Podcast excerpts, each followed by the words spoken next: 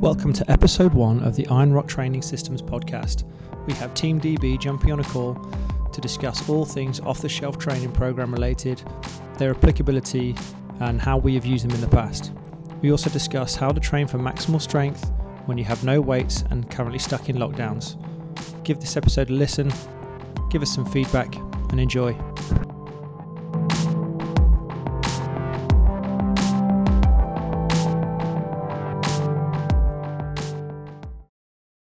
Team DB podcast episode Juan. I'm, uh, I'm going to press record. Um, we're just going to chat some random shit. I feel myself getting really warm now. Oh so, so what I wanted to go through today was like off the shelf training programs. So your 531, Cube, Juggernaut, all that kind of stuff, and their applicability to your own training and if you have any athletes or general population that you're training and how they how they get on a how they get on with them which ones we think kind of work which ones we kind of think don't work uh, and whether they have any re- relevance to uh, the athletic population. So personally for me the one i think we're probably all familiar with so we'll kick off with will be 531 uh, I think most people have heard of or have done some form of 531 in the past. Uh, so, has anyone, have you guys all used 531 with either yourselves or clients slash athletes? Yeah. Toby? Yeah. You used it, Christian? So, no, I haven't actually. So I'm interested. No, I've got no experience with 531. I read the book a while ago, but I don't remember much about it, to be honest. Okay, so uh, basically, five three one is kind of a. I find it as like an intro to some form of periodized programming.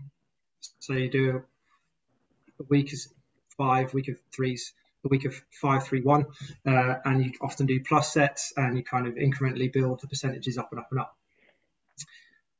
When I've run it, I don't know about you, Toby. I've run it. I found my initially my strength got fine, but it, then it it kind of went up and then it plateaued pretty hard.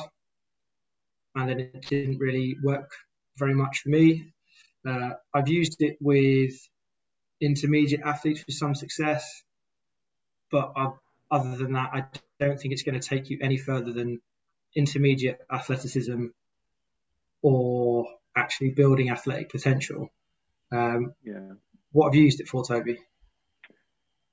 So, as part of 105, we had to do the uh, program rebuttal, and I decided to do it on 531. And at this point, I hadn't done, you know, I've had no experience of 531 other than uh, reading the book and the sort of interviews Jim Wendler had done. And up to this point, um, I just thought, well, if I'm going to do a rebuttal on it, I may as well know what I'm talking about. So I ran it for a month and n equals one and all that. So ran it for a month just to see how things were going to go. And honestly, for me uh, and my training background, I thought it was a bit shit. But I don't think that's what Jim Wendler intended it for. I think he intended it originally for a beginner or a novice in mind, or the average person um, getting to grips with strength training. So that would be my sort of caveat to my sort of experience. Um, obviously, with my training background, I've, I've got a bit of, I've got a few years behind me with the barbell, so it will be a wee bit different. However, with the novices that I've worked with uh, and the general pop that I, people that I've worked with, they've all responded really well to it.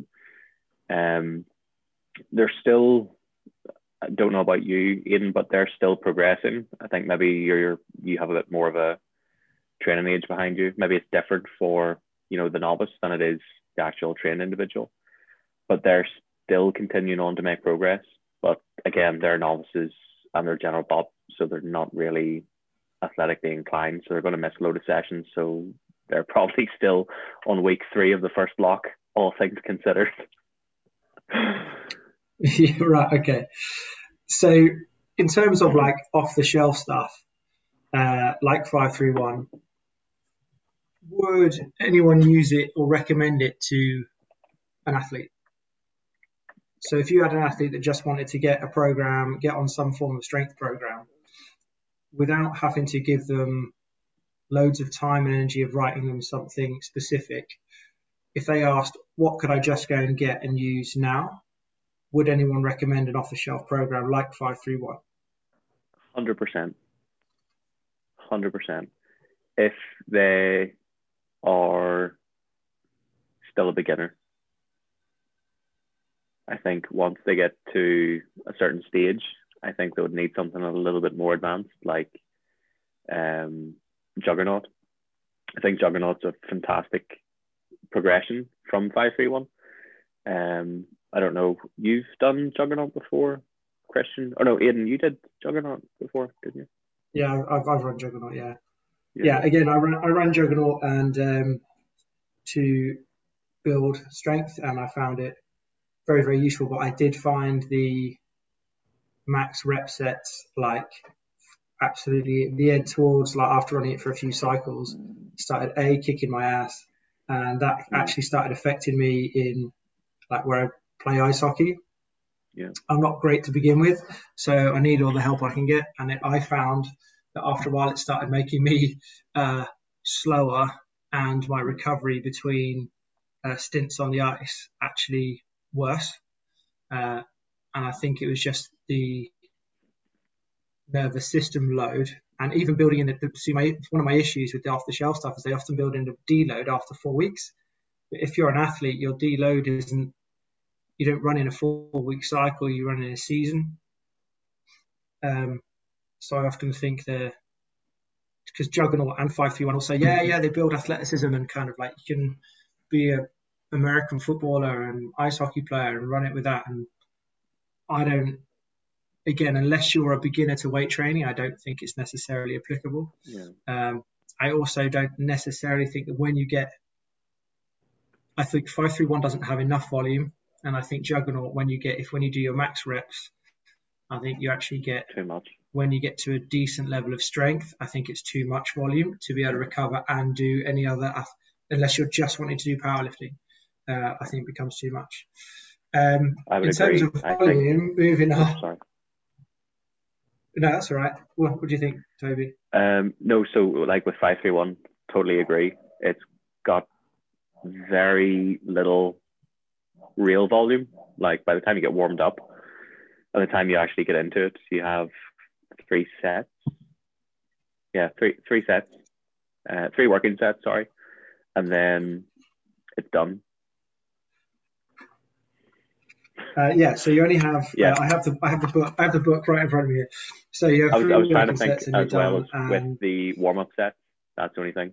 So I think it includes yeah, warm up so you sets. generally you only do sets. you generally do yeah, you do three warm up sets uh, at like like 50, si- 50, 60 and 65 percent or something, and then your working sets go from there, uh, and that's it. Um, oh yeah, so the warm ups are a set of five at 40, a set of five at 50, and a set of three at 60 percent. That's Yeah. it, and then from there you go into the working sets. So the warm up sets don't really count to the volume.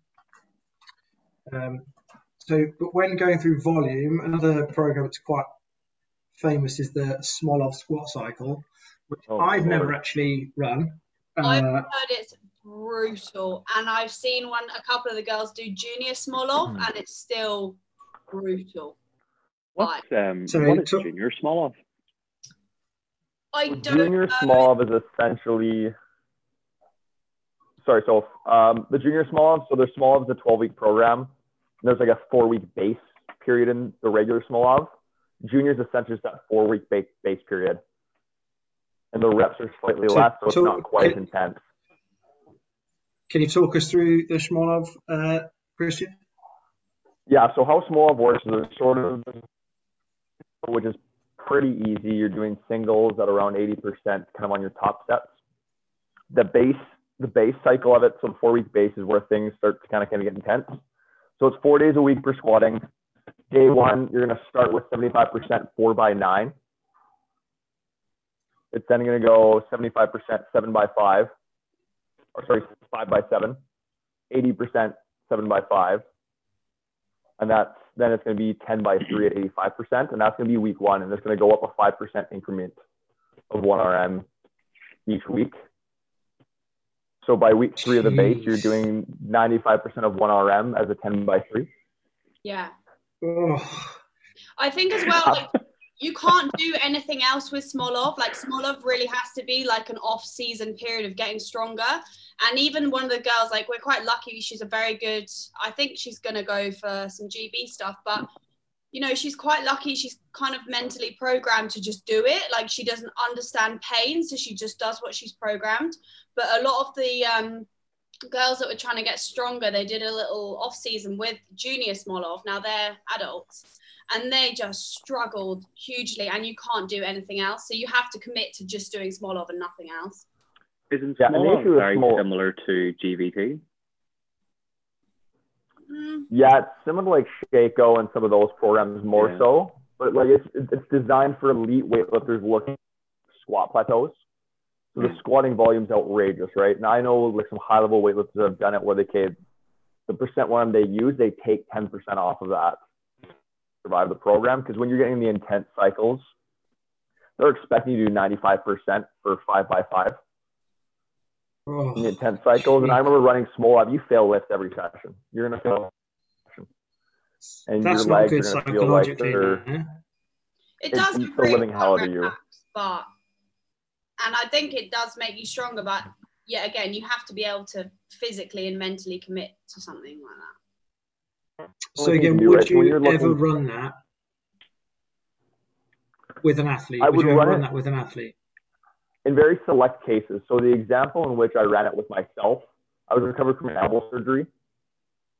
So it was the only thing I could do. So I just ran it as a front squat. Okay. In that case, that was the only activity I do was like some unilateral upper body work. So in that case, it, it, it provided some value because I could just get my squat super strong while I was doing nothing else.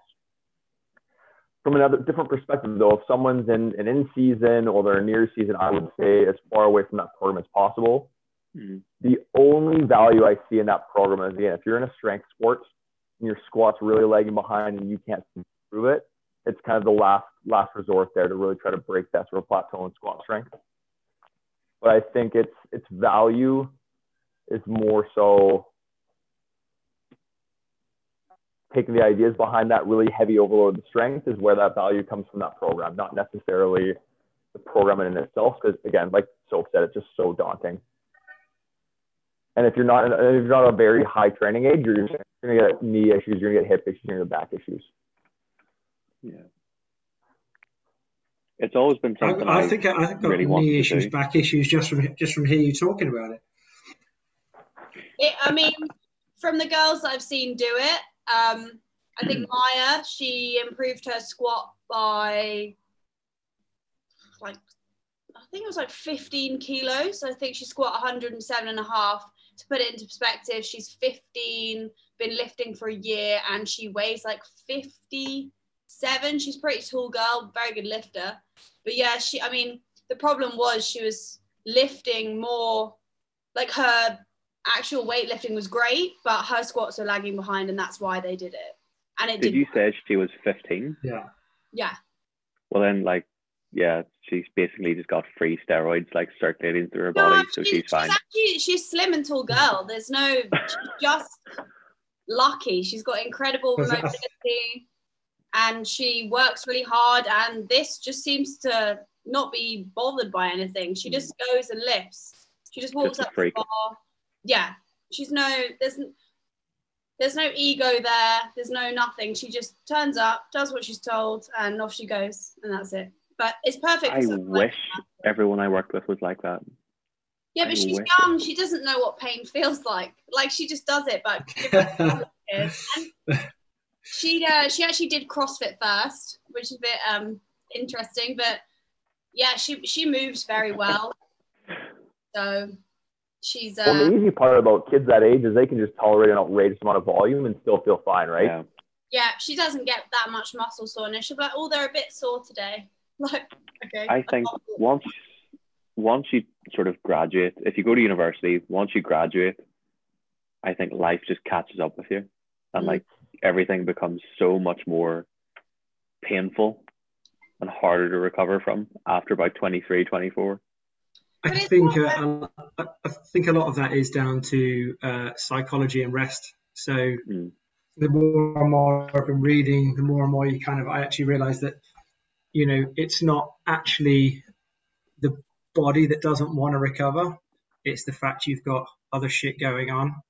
Mm. So by the time you've got your own actual rent to pay and you've not got any kind of loans or anything to come in, you've you've got to focus on work. So that's got to be more uh, productive. You've like by the time you've got, you realize if you're 23 and with the best will in the world, if you're playing a sport, if you're not high level by 23, you're probably not going to make it to the top of that sport unless it's a very niche sport where you know age isn't as much of a problem.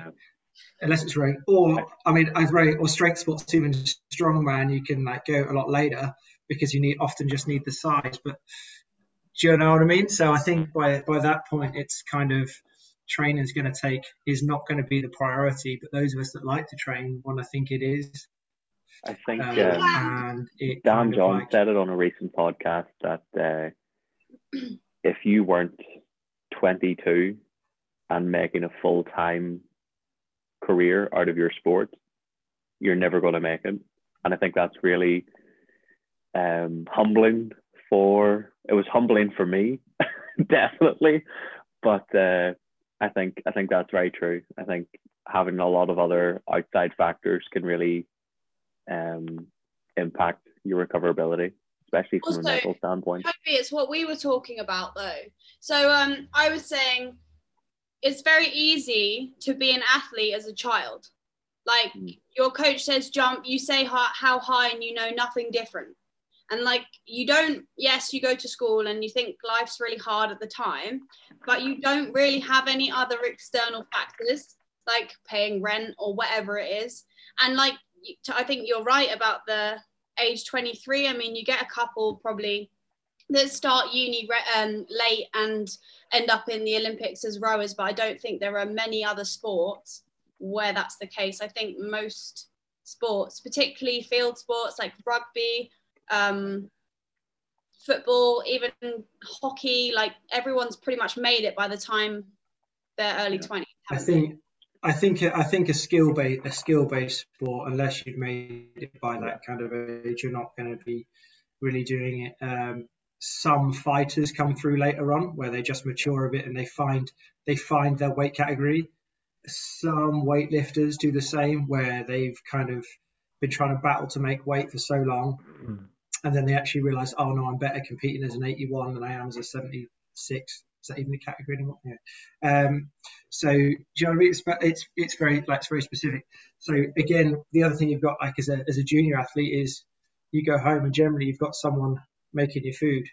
You've got you've got your housekeeping. Yeah. You're not having to pay like rent. You are so a full time athlete you know, at that age. Those things that allow yeah, you are a full-time athlete, whether you kind of actually are or not.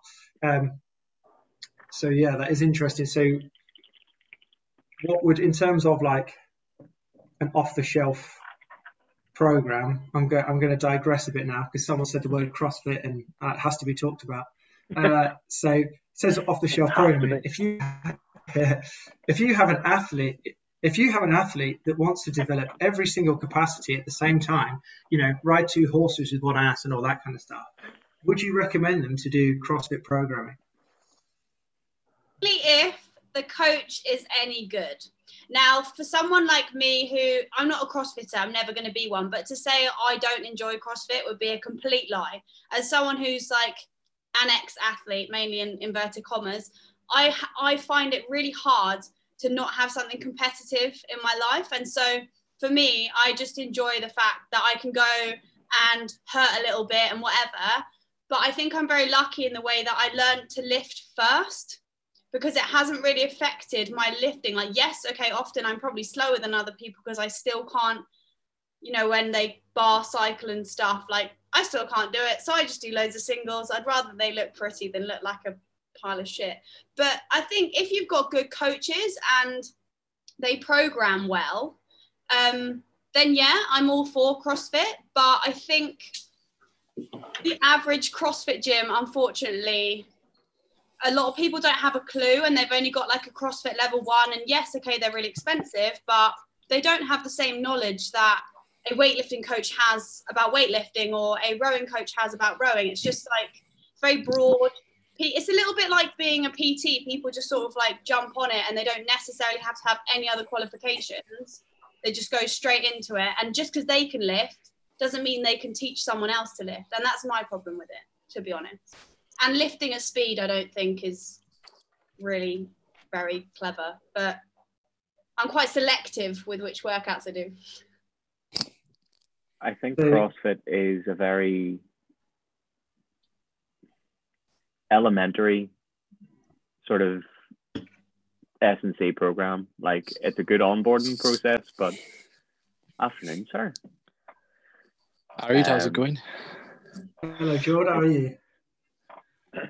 Uh, oh, are we recording this anything? Because I don't really want to interrupt Toby. Uh, no, I've got, Toby, I've Toby, will, Toby will crack on in a second. Yeah, uh, I can. Uh, I've I've recorded everyone's uh, audio separately, so I can stitch everything together. So I won't worry about that too much. Um, so Toby was just uh, we were just bashing CrossFit, so you've come in at a good time, mate. Perfect. so think, what, what, were you um, saying, Toby? I think it's a very good sort of introduction to S and C, like introduction being the key word. And yeah, like you do need a very good coach. You can't have that many moving parts and expect it to, you know, be great for the athlete. Like weightlifting, I've I've been in boxes where I've seen, you know, single mums who do fuck all else during the day, like try and smash Grace or Isabel, and they wreck their shoulder. Like, how can that be good for a kid then? Or, you know, uh, an amateur athlete, you know, who's trying to move up the ranks. Like, that's not good. You need proper guidance and you need like a proper set structure. Um, it's not all bad, but it's not good either. It's in its infancy, I would sort of say. So what would so Christian, if uh, if you had an athlete that wanted to do CrossFit to build their athleticism, what would your uh, what would your response be? Good. Sorry, say that again. and To enhance their athleticism. So, if you had an athlete that said, "Christian, I want to train uh, CrossFit to become a better athlete," how would you respond? I would try to educate them on the components of like what CrossFit's trying to do and what their goals are for their sport, right? So I think it depends on who the athlete is at that point. If they're if they just want to look good, be fit, their sport kind of recreationally and amateurly, then I'm sure go ahead have if you want to do some CrossFit and get your ass kicked, I mean go ahead, go right after, right? If this is someone who's looking at kind of breaking the cusp to the next level and actually pursuing sport seriously and actually trying to you know make an international squad or make a pro squad, then that conversation, that education piece needs to start happening around. Okay, you need to do in your sport. This is the qualities that we need to train, and this is what's going to happen when you CrossFit. And these are the risks that you're going to run by performing those sort of modalities under a different coach. Because, kind of so said, you know, the coaching education's limited as a general general kind of analogy across the sport. There are some fantastic coaches out there who know to coach properly and manage load and not just egg everyone every session. They're, they're very far and few between. You got to be selective of where you're going, right? So there's some of those education pieces that need to happen depending on what that athlete wants to do and where they're going athletic career, right? Generally, I wouldn't recommend it just as a rule of thumb. But again, there would be situations in which the guy's not really going anywhere, he's just playing a rec, and he wants to do a little CrossFit to to be fit. Now, I'm sure go at it, man. Have have have a field day with it. Like right. kind of giving your uh, your younger brother or cousin uh, unplugged controller and thinking that he's playing the game. Like yeah, that, might be, yeah, might be doing a, something. That's a, that's a gr- that's a great analogy, Toby. Uh, so yeah. I, I think I think you're kind of spot on. It's kind of like if they think that's their S&C and they think it's making them quicker and faster, then like they'll probably work hard and maybe get something out of it. Uh, but yeah, I, I, I, can't say I'd I can't say I'd necessarily recommend it for athleticism. What about you, Geordie? As uh, you've just joined the party, um, if an athlete came to you and said, "I don't want to do that program. I want to do CrossFit," what would your what would your reply be? I um I don't really know that much about CrossFit. So you, you some of you guys are like naming workouts. I don't That's even a, that. that's a that's a cop out. That's I a- don't even know. I don't even a- I don't even know. But how to sit on the professional fence. Unbelievable. I've missed you guys, you know. now you're just trying to butter us up. Um, No, I mean CrossFit is a is a sport or an event in its own right, isn't it? So you would train to be able to finish or place well in that event, as you would normally, right? If you're going to try and use a CrossFit program to do anything other that isn't CrossFit, then you've probably missed the boat, Lil. It's my thing. Well, that's, that's People do it for the fun. issue CrossFit. Sorry, what did you say? Was that Christian? I would just well, that's half the issue, kind of Jordan saying with crosses is they, people get misconstrued with the sport of it versus the the fitness and health component, right? Where the fitness and health component of being healthy, working, getting strong has now become the sport larger in part. So kind of like you guys said, you know, there's you got these slightly overweight moms who don't have much training experience trying to do these goats for time and they're exploding shoulders and that just misconstrued between the sport of CrossFit, what you see on TV versus being fit, being healthy, getting strong, and moving well. I think I'd you just like to- point CrossFit there. defense.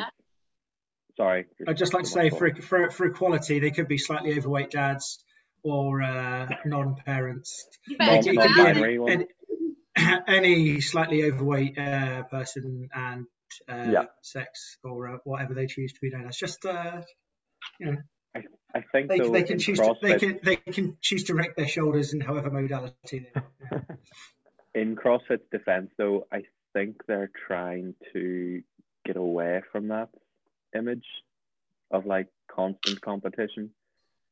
Uh, I'm not. I haven't been in a box in years, so I don't know. Um, Sophie, you'd probably have a better idea of that than I would. I think my opinion, like as because I'm never going to be a CrossFit athlete, and that's not my goal. Um, but I think with CrossFit, there's a lack of understanding that's needed in order to improve. So, for example, like the gymnastic stuff, like I do a bit here and there if it's like programmed within the workout. Um, but they'll be in sections. So it'll be like a strength section, then there'll be a gymnastic section. And, you know, if you can't do it, it'll be scaled down. But like I said, that's from having a good coach. Now, that will be like, that might be, he goes, right, so your shoulder mobility or stability is really poor. But then it's then my uh, responsibility to go and work on that. Like, you're not going to work on that in a CrossFit session. You have to take that outside and be like, okay, if I want to get better at X, Y, and Z, I have to do this in my own sessions. Um, most of us, anyway, like, although I, I mean, I'm doing CrossFit now, but that's because I don't really have anything else to do. Um, but normally I'll go and weightlift separately, and then sometimes there'll be a strength component before. It might be squatting. Um, yeah, it's it's pretty well programmed to be honest, and they encourage recovery and rest or whatever. And yeah, it is quite good there. But again, it's your responsibility to work on your weaknesses. You can't just turn up to CrossFit and be like, yeah, I'm just going to flail around and hope for the best and get a good time. And it looks awful. And you see a lot of snatches that look more like starfish. And you kind of, yeah, it's, there's a lot of people doing a lot of things wrong. And that is the problem with CrossFit, to be honest. I think uh, everyone's pro- pretty much kind of said it, but I think that to round it up, I think CrossFit basically, and anyone can jump in if they think I'm being wrong here, is a lot of people train in it, but don't actually treat it as a sport. So they're not, they're using it, they're using the training as the sport rather than training for it of, of a sport. So if you're going to do CrossFit competitions, you need to kind of do your S&C and everything to make you better at the sport. Whereas people just go in and go full out every session that's programmed as if it is the sport. So, and they train four or five times a week or whatever. Now, if, even if I was playing amateur amateur football, I'm not going to play a game every single day and play for, like all out. And I kind of think that's what some boxes some some boxes and some people do is they think every session has to be balls to the wall um, because they see the genetic freaks of the Rich Fronings and the Matt Frasers and the Tia-Clair whose bodies can do that. But I think for most people, it actually should be all right, when's the event or which workout do I want to train for rather than just hammering every single thing until yeah. the glenohumeral joints uh, explode. We get an RPE for each session. So like we're given an RPE. So like if it was um obviously this all gets explained, but often instead of having a deload week, because a lot of people don't understand it, if they've if they've kind of put a squat cycle in or a snatch cycle or whatever over how long, they'll have like sessions with RPE, like you should be around a six or a seven, or this is supposed to be a recovery session to try and teach people that you don't have to go, like you said, all out. I I've tried implementing that with a few of the right. Gen Pop people that I work with, and they just do not understand the concept of go easy. Like they always want to go balls to the wall. I think it's the it's the mentality that uh, we probably see and understand a bit more, um, where everyone's grown up and it's like unless you leave in a big puddle of sweat and are in pain the next day, then the session didn't have any value. Yeah, no um, pain, no gain. You know, I see people like high fiving, high fiving each other and high fiving their trainer just because they can't walk the next day. Uh, and it's like, well, you've not actually got any better at anything. You've just uh, done more squats than your body can currently handle. Uh, well done. Cool. Yeah. Yeah. Um, what's uh, so uh, we're gonna I'm gonna cycle back a bit now as we have uh, Cole and right. So Cole and Geordie, uh, have you guys any off the shelf training programs? Five through one, Juggernaut, Cube, Smolov, whatever. Like, have you a ever run them yourself? B liked them, or C, recommended them to anyone you've trained? Geordie, do you want to go first? Yeah. Um, when I was really starting strength training, 16, 17, I bought Eric Cressey's program, uh, high, perform- high performance something. I thought that was awesome. Uh, I still probably follow something like that now, knowing what I know. It was just a a little, a little bit of everything mobility strength um varying if it was kind of four months of it or four programs of it so it was kind of periodized three weeks on one deload week um you selected kind of how um how hard it is and um yeah i thought that was pretty useful that's, that's the only one i've really bought um tried or used so I, I can't really talk much else about it What? So what? Out, can you outline the program a bit for us? Oh God. Um, well, that was probably one of one of the upsides was that was you could do a two, three, four, five day program. You could include kind of athletic development, so sprint conditioning elements into that if you wanted. Um, other than that, it was upper lowers, two two upper days, two lower days. If you're doing the four week program, or sorry, four day a week program. Um, one day was focused around um, faster, faster kind of faster in your primary lifts, and then your accessories were were still kind of moderately heavy in that in that eight to twelve range, and then your other day was more of a kind of a, a go day. Um, put some weight on the bar, work up to something decent, try and beat it every week. Um, every month you kind of cycled the primary exercises. Um, your auxiliary movements got a little bit tougher in terms of complexity, and uh, you'd, you'd build up again from week one. See, out of the out of the off the shelf stuff that we talked about, that sounds like the most well rounded for like athletic development. The, actually does, yeah. By by by a long by a long way. Um, so we looked at like five three one juggernaut and stuff seemed to be very much lifting based, and like I said, with juggernaut actually made me slower when I played ice hockey than uh, than actually quicker because it was just beating me up too much.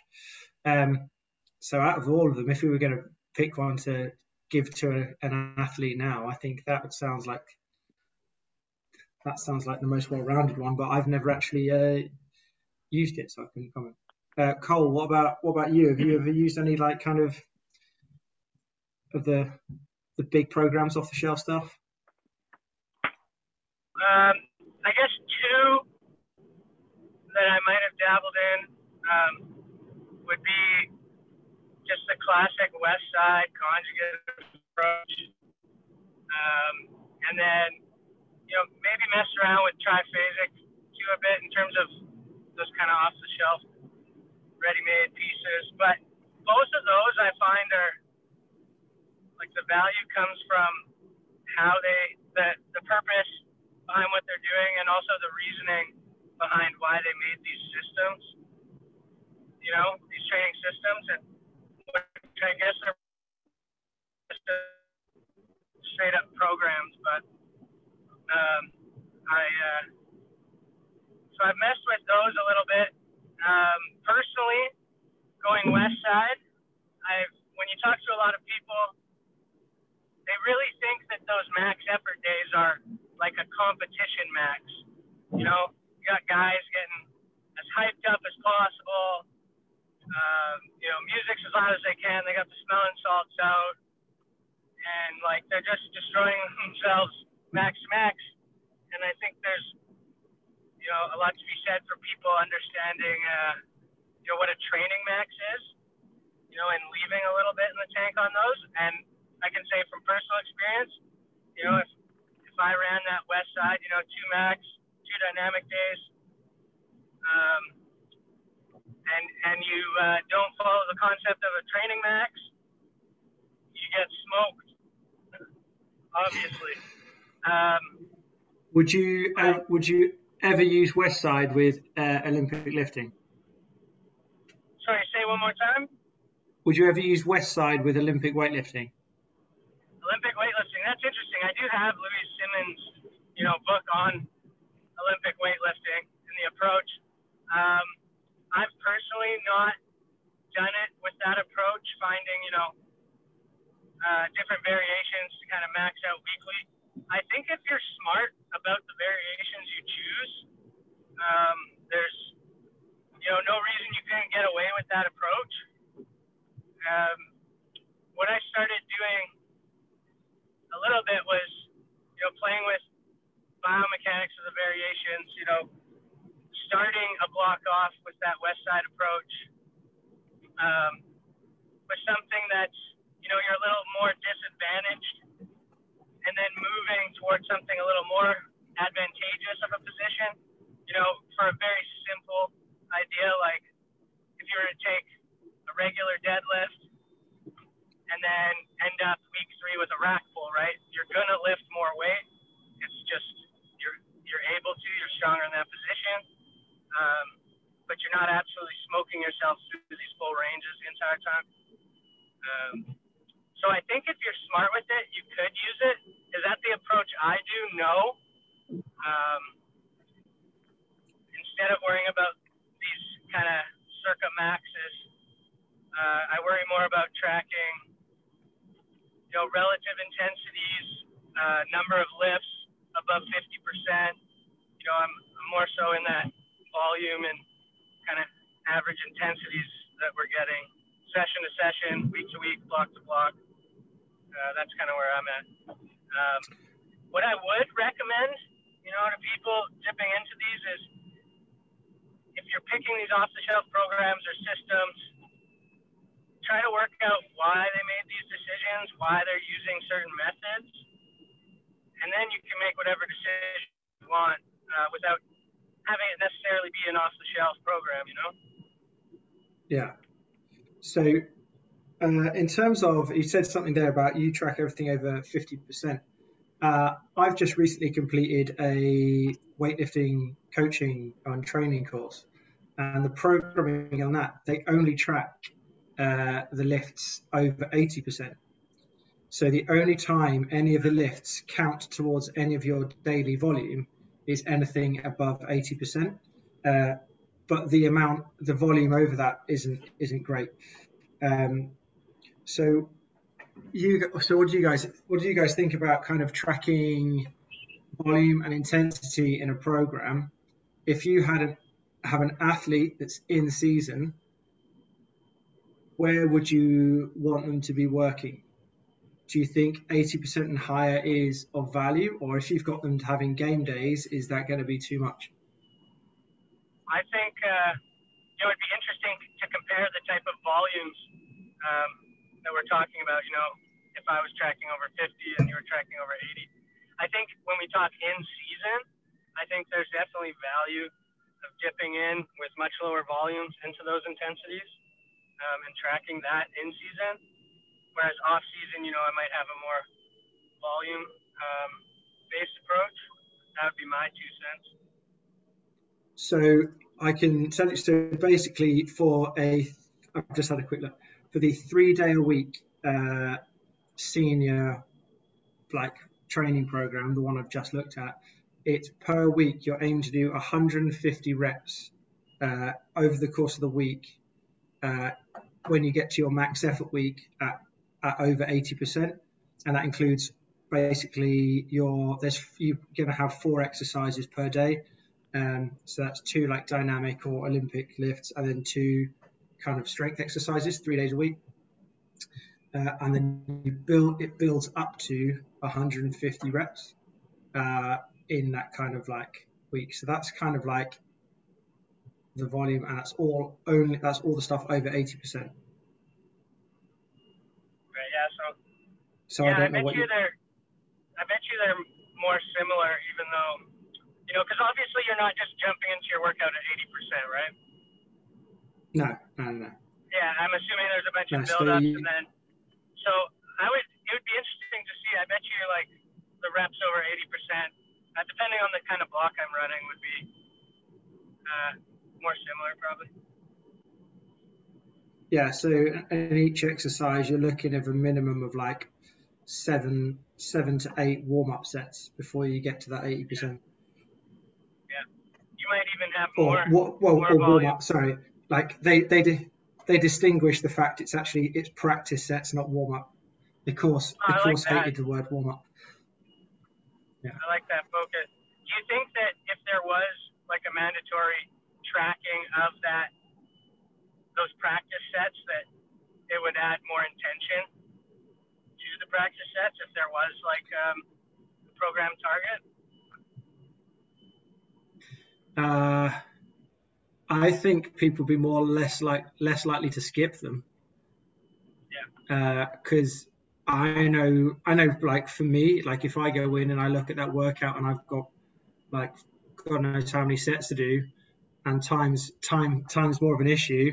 I'm going to be like, oh well, I'll just jump straight in at 60% rather than 50%, and rather than do two sets at 60, I'm going to just do one until I get up to my working weight. Um, which means you're getting less practice. What's their classification of senior? Like, who is this that we're talking about? Uh, uh, basically, they classify it as anyone with a training age of over like six to seven years. Yeah, because I was going to say, like, It's not. It's not like masters or anything. It's not. Yeah, no, I was just interested because obviously there's a skill based element with weightlifting. Yeah. And if you're, like, say someone who's got six, seven years training age on weightlifting, they're not going to miss a lift, are they? Like at 70%, for example. Whereas if you're learning still, that even though it's a percentage of whatever your 1RM would be, that's quite a lot for someone who might not be um, consistently hitting lifts still, if you get what I mean. That's the only reason I asked. Yeah, absolutely. Um, but again, that's actually not an off-the-shelf program. It's all quite. The idea is it's taken and very much tailored to what that person needs. So it's all done weaknesses and strength analysis. Um, so trying to come back round to get some form of a conclusion to what I uh, kind of aimed at was I think basically Geordie came in, uh, said a few words, has now pissed off and basically uh, told us the program to recommend to an athlete uh, in one fell swoop. He came in and said, "Yeah, off the program, off the shelf, Eric Cressey, it's got mobility, strength, athletic stuff. Oh, that was pretty good." So basically, if you want, if anyone wanted to run an off-the-shelf program, it sounds like an Eric Cressey one would be the way to go. Um, and like Cole said, I think if it's going to be anything off the shelf, like a Juggernaut cube or whatever, you've got to find out who's written it and why they've written it, and um, like to find out what you're going to try and get from it. I don't. I think trying to run five three one and Juggernaut, even though they may try and claim they help athletic development, uh, they're written by powerlifters, so they're going to enhance powerlifting. Uh, I think Smolov, uh, as Christian talked about, you only want to do if you really, really hate your legs uh, and kind of want to lie in bed for the rest of the week and kind of just, I think you basically have to hate yourself at that point. Be a bit uh, you may as you may as well sign up to like some BDSM site, mate. To be fair, I think it sounds like.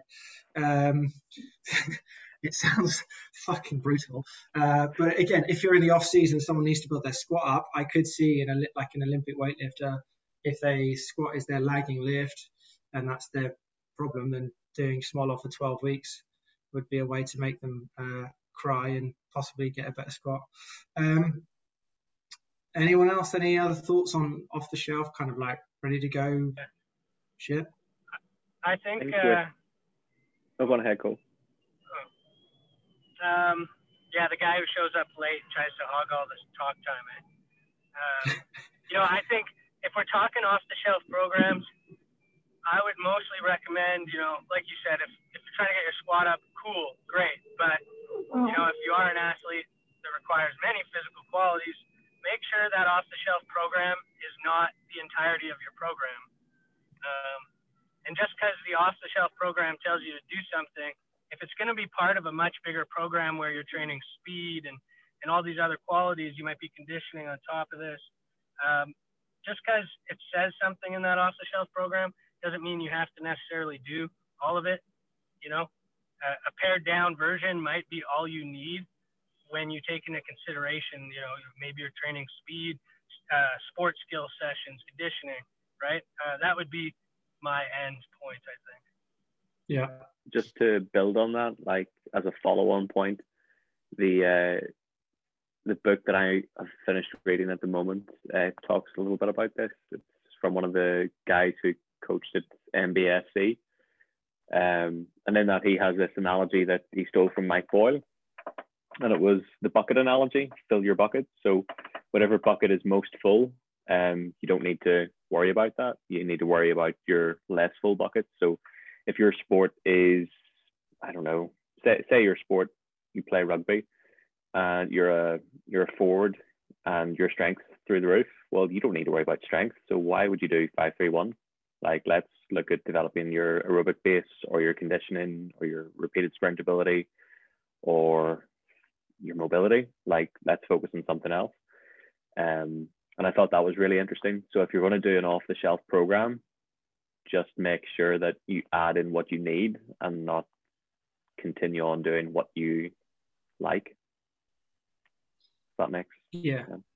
yeah. I think that that's absolutely great advice. Uh, like, make sure the program fits what you need, not just what you like. Because I think most people, most people that train and like lifting weights would like to be either bigger or stronger or lift more weight without actually bearing down to the fact that their um, shoulder mobility and thoracic mobility, like me, uh, sucks and therefore should work on that.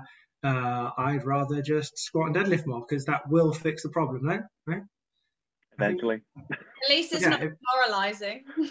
yeah. I'm with you, Aidan. um, a final little extra thing I wanted to talk about is uh, lockdown training. So talking about all these off-the-shelf programs, most people can do fuck all with them at the moment uh, because they don't have bar plates or whatever, or they might have like one of those Argos home sets that are kind of like filled with sand. Uh, take about four years to change the weights with those stupid spin lock collars. Uh, so if you if you have an athlete and you are now programming like you're programming for them and you want them to develop some qualities so say you want someone to now we're going to flip around. Say you want someone to get actually stronger, physically stronger, like for their squat and their sport, whatever, at home, and they don't have weights. What would be the one thing you would get them to do? The, the one exercise. I'm gonna I'm gonna go around you all. I'm to go Team Canada first. I'm to go Christian first. What would be the one thing you'd uh, you'd recommend them to do at home? The piece I've been using to try to like create some strength adaptation with athletes that don't have weights at home is using overcoming isometrics with towels or kind of immovable objects. So essentially, what they're doing is they're setting up in a position where they're pushing as they can against this towel from anywhere five to ten seconds, and we'll build up lots of volume of that. You know, anywhere from six to twelve sets of those five to ten second pushes to at least create some sort of max strength stimulus, and then I'll get them. So, like, say they're doing like a towel squat, they're holding on the end of the towel, standing on kind of the, the flat end, the middle end, and they'll choke up on the towel to kind of increase or decrease the joint angles at the knee. You know, they'll do three or four really deep position, three or four sets in a mid position, and then three or four sets that are like a more tall, like kind of trap bar deadlift position, and just pushing as hard as they can to get that max max stimulus with a squat if they don't have any sort of equipment to to lift heavier, create a max strength stimulus there. That's cool. Uh, Cole, if you had one one exercise you get people do get stronger at home.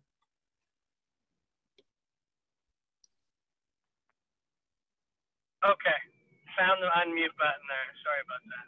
Um, you know, I think what Christian just said is a great way. If you, uh, I've I've been using those uh, with certain athletes.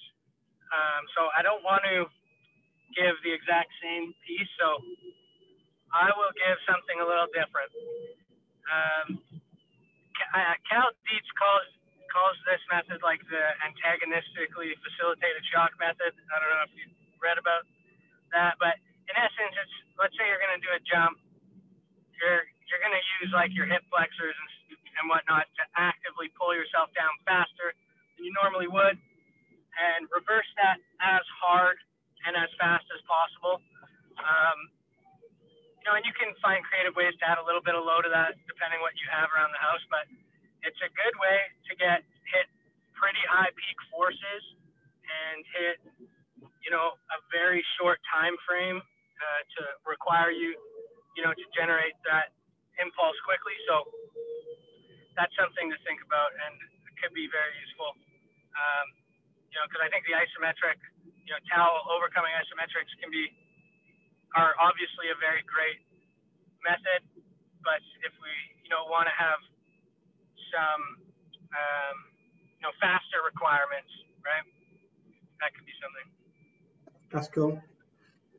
So if, you have like your athletes training at home, if they've got fuck all equipment and they want to get stronger, what are you kind of like working on? I know you work with rowing specific, so yours might be less absolute strength and more kind of rowing specific.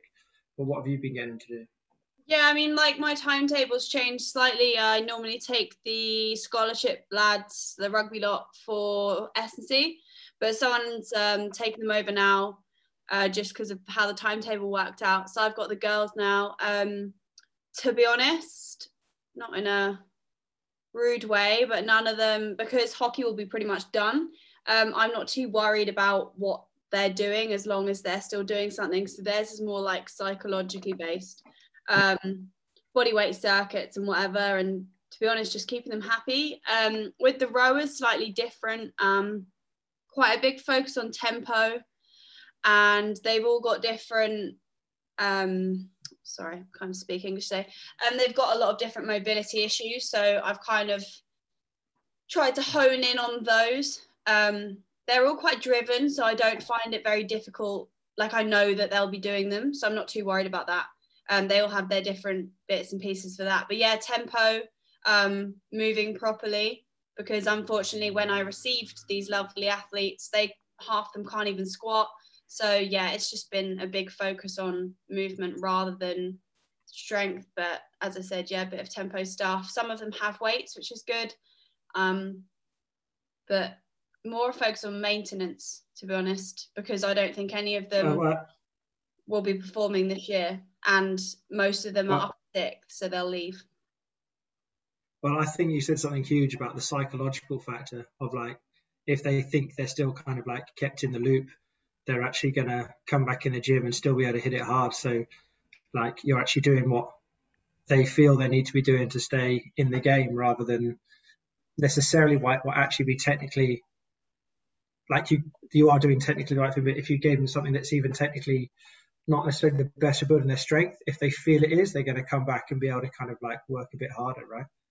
Um, yeah, yeah, and I think as well, you know, they're unfortunately the kids I have, they're quite privileged, a lot of them, and I don't necessarily think that's a good thing because you have to teach them discipline and I feel like mine are quite good, the ones that I have. But yeah, mentally checking in with them is actually more important because then I know they'll do the work. They don't. They are a little bit spoon fed, as it were. So yeah, it's kind of rowers and hockey players at a private school are spoon fed. I'm oh, shocked, right? absolutely shocked. I don't. I, I couldn't. I could not have. I would never have guessed that. Um, uh, uh, Toby, so with your guy, because you you train uh, you train with quite a wide range of people, quite a, lot of people that are doing starting out in powerlifting. So they're obviously wanting to try and get stronger. Um, so what are you kind of like having them do if they because you're having to do all your sessions via Zoom, right? Yeah, all of them via Zoom yeah. and uh, just through our online sort of at home portal that we have for members. But what I've got a lot of my guys doing is uh, single leg work.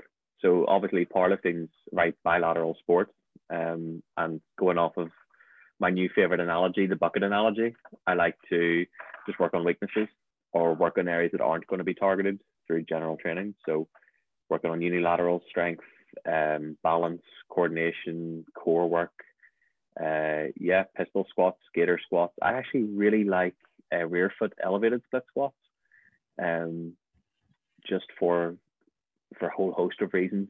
Um, I quite like so I was going to physio for a while because uh, I had a bit of a knee issue, and it stemmed from my feet. And whenever I've looked at a lot of the guys I sort of coach, they all have pretty shitty foot mechanics as well. So um, even just working on intrinsic uh, foot stability is a big one, just to help with knees and hips and, and back. So just basically picking up on all the weak areas and just working on them. Yeah, if we can't do max strength stuff, so what? We can do a lot of other stuff. Like there's always something we can be doing. Interesting you said about the feet there, Toby. I was uh, reading something the other day about a method where a guy been working with footballers and they kept getting hamstring injuries, and a lot of it was stemming from the feet where the blocks of the feet, so the talus and the calcaneus, weren't actually gliding because yeah. they'd injected their feet so much that they become blocks, and then all the force, rather than be absorbed by the foot, has to go up the chain, goes to the hamstring, and shock horror, they get a hamstring injury. Um, so they actually like were working on uh, opening the feet out and getting better foot mechanics. And uh, surprise, surprise, the guy has been the, the main the case study has been after having three hamstring injuries on each hamstring uh, over like the course of his career. It's been three years and not had a single tweak out of either hamstring. Um, Funny enough, you should actually say that that was the exact issue with mine, like coming from my foot. Uh, so I've been working this past year and trying to fix that, and very, very slowly, like it is starting to make a difference, very slowly, but I'm noticing a huge difference. So yeah, I, and I think the I think uh, yeah the foot is very underutilized and that kind of stuff. Um, in fact, Phil Price, one of the lecturers at St Mary's, uh, he on his Instagram and stuff, he was t- doing stuff with his own feet uh, because his like foot was causing shitty hip mechanics in himself. Uh, and it is like I think it's becoming a lot more realization in our field that the feet are really really important. Um, for myself, with the people I'm training, I'm trained Zoom and with limited kit, much like Toby, I've been doing, I've been re-screening people to find out, as this is an opportunity to work on their weaknesses. Uh, so, for instance, I've got someone who uh, she wants to do more powerlifting type stuff and she wants to compete, and she's really, really strong but her thoracic stability lets her down slightly. And uh, there's also someone else who tends to go into a squat and it becomes very much a good morning squat. Now, the byproduct means she has a hellishly strong deadlift because her back is like built of iron. Um, but on the flip side, it means squats are very hard for her, and it's down to uh, knee and ankle mechanics. So it means like without the weight, we can she can actually work on that and building using tempos and the kind of isometric work. We're trying to kind of hopefully come back and, and do bits and pieces of that. So that's kind of like what I'm doing. Um, but I really like the uh, I really like the towel stuff. Uh, I'm 100% stealing that. Uh, and and Cole, I, am going to be reading that paper. Uh, I'm going to be reading that paper that uh, Cole Cole sent through for sure. Uh, and I'm going to I'm, I'm going to ask Cole to do some Instagram videos on on what to do with that as well. So I can show also like an Instagram face. video for overcoming isometrics, Christian. If you could maybe do one of those, that'd be interesting. I'd like to see how you program that. Oh, for sure. I can definitely put a little something together for you guys on how I'm programming and kind of doing them. Awesome. Uh, anyone else got anything they want to add on kind of training people at home during lockdown to get stronger? Yes. Yes. I feel like, so right now I'm in Winnipeg. There's snow everywhere. It's freezing outside. Okay. One of the gaps in my thinking right now in terms of what is the one thing I would get people to do is, you know, if it wasn't winter, out here, and people wouldn't think I was crazy to get them to meet me at the track to do sprinting. I would. That's the one thing. Like, if I had to pick one generic thing across everything, let's work on your sprint mechanics. Let's do Mach drills, um, and let's just let's let's work on that. Yeah, I think uh, sprint is sprinting is something that uh, I've put back into mine, so that hopefully when ice rinks open again, I can actually um, skate and not have my lungs fall out my backside the first uh, shift I do back on the ice. That'd be cool. I think. yeah, but hey, cool. Um, other than that, cheers, guys. I'm gonna just uh, I'm gonna stop the recording, but we can uh, hang out and chat more about anything else.